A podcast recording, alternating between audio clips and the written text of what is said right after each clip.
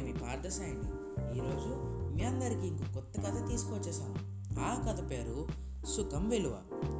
అనగనగా ఒక ఊర్లో జమీందారు ఉండేవారు అనమాట ఆయన పేరు గణపతి వర్మ. ఆయనకు బోల్డ్ అంత ఆస్తి ఉంది.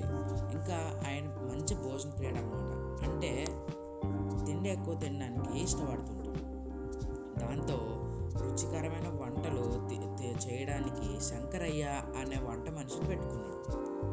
ఆయనకి రోజు మంచి మంచి వంటలు చేసి ఇచ్చేవాడు ప్రతిరోజు పండగలాగే అన్నట్టు మొత్తం కుటుంబం అంతా కలిపి ఒక పెద్ద టేబుల్ మీద చాలా డిషెస్తో హాయిగా భోజనం చేస్తారనమాట అలా గడిచేసరికి ఒక సంవత్సరం పోయేసరికి అతి భోజనం ఎక్కువ భోజనం తినడం వల్ల గణపతి వర్మ బాగా లావెక్కాడు.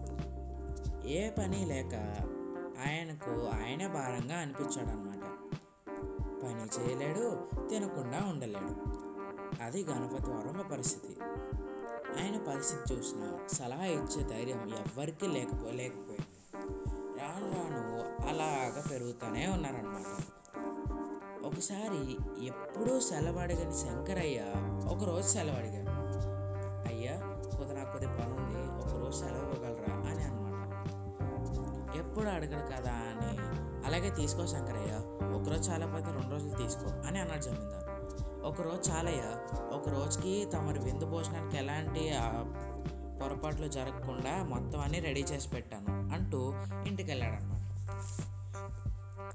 గణపతి వర్మకు ఏదో ఆలోచన వచ్చి సాయంత్రం ఆరు వేషం వేసుకుని శంకరయ్య ఇంటి దగ్గరికి వెళ్ళాడు.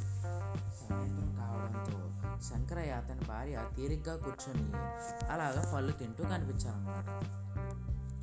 వాళ్ళకి కనబడకుండా ఒక గోడ పక్కన దాక్కుని వారిద్దరు ఏం మాట్లాడుకుంటున్నారో వింటున్నాడు ఏమండి రేపు కూడా సెలవు తీసుకోండి. హాయిగా కోరిన వండుకుని తినొచ్చు అంది శంకరయ్య భార్య. పిచ్చిదానా? పని మానుకొని ఇంట్లో కూర్చుని హాయిగా తింటుంటే నేను కూడా మా జమీందార్ లాగా ఏనుగులా తయారవుతాను. ఏదైనా ఒకటి రెండు రోజులే అదే పనిగా చేస్తే ఆస్తులు కరిగిపోతాయి ఆరోగ్యం చెడిపోతుంది. ఆయనకంటే అలా గడిచిపోతుంది. కానీ మనకెలా చెప్పు? కష్టం తర్వాతే కదా సుఖం విలువ తెలిసేది. ఇన్నాళ్ళు కష్టపడ్డాం. కాబట్టి ఈరోజు సుఖంగా ఉన్నాం. కానీ మళ్ళీ రేపటి నుంచి ఎలాగా ఆ ఎవరికి ఎవరి పని వారు చేసుకోవాలి అని అన్నాడు శంకరయ్య. నిజమేనండి అంటూ భర్త మాటలతో ఏకీభవించింది శంకరయ్య భార్య. ఆ మాటలకు జమీందారు గణపతి వర్మ ఉలికిపడ్డాడు అక్కడి నుంచి వెంటనే తన ఇంటికి వెళ్ళి వెళ్ళి బాగా ఆలోచించాడు. వారానికి ఒక విందు భోజనం చేసేటట్టు. ఇంకా తను రోజు పొలంకి వెళ్ళి పని చేసేటట్టు అలా పని చేసుకుంటూ హాయిగా గడిపేటట్టు చేసుకున్నారనమాట అలాగా కష్టం తర్వాత వచ్చే సుఖం విలువ ఎంత బాగుంటుందో ఆ జమీందార్ గణపతి వర్మకి అప్పుడు తెలిసి వచ్చింది అయితే ఈ కథలో నీతి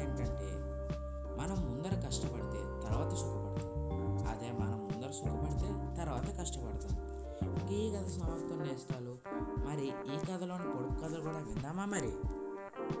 ఇందులో మొదటి ప్రశ్న. మేము ఏడుగురు అన్నదమ్ములు. విడివిడిగా ఉంటే చెప్పగలరు కానీ అందరం కలిసి ఉంటే ఎవరు ఏదండి ఎవరూ చెప్పలేరు. ఇక రెండో ప్రశ్న. గాలిలో ఎగిరే అద్దాల బంతి చేతి మీద పడితే పగిలిపోతుంది. ఏంటది? ఇందులో ఇంకా చివరి ప్రశ్న.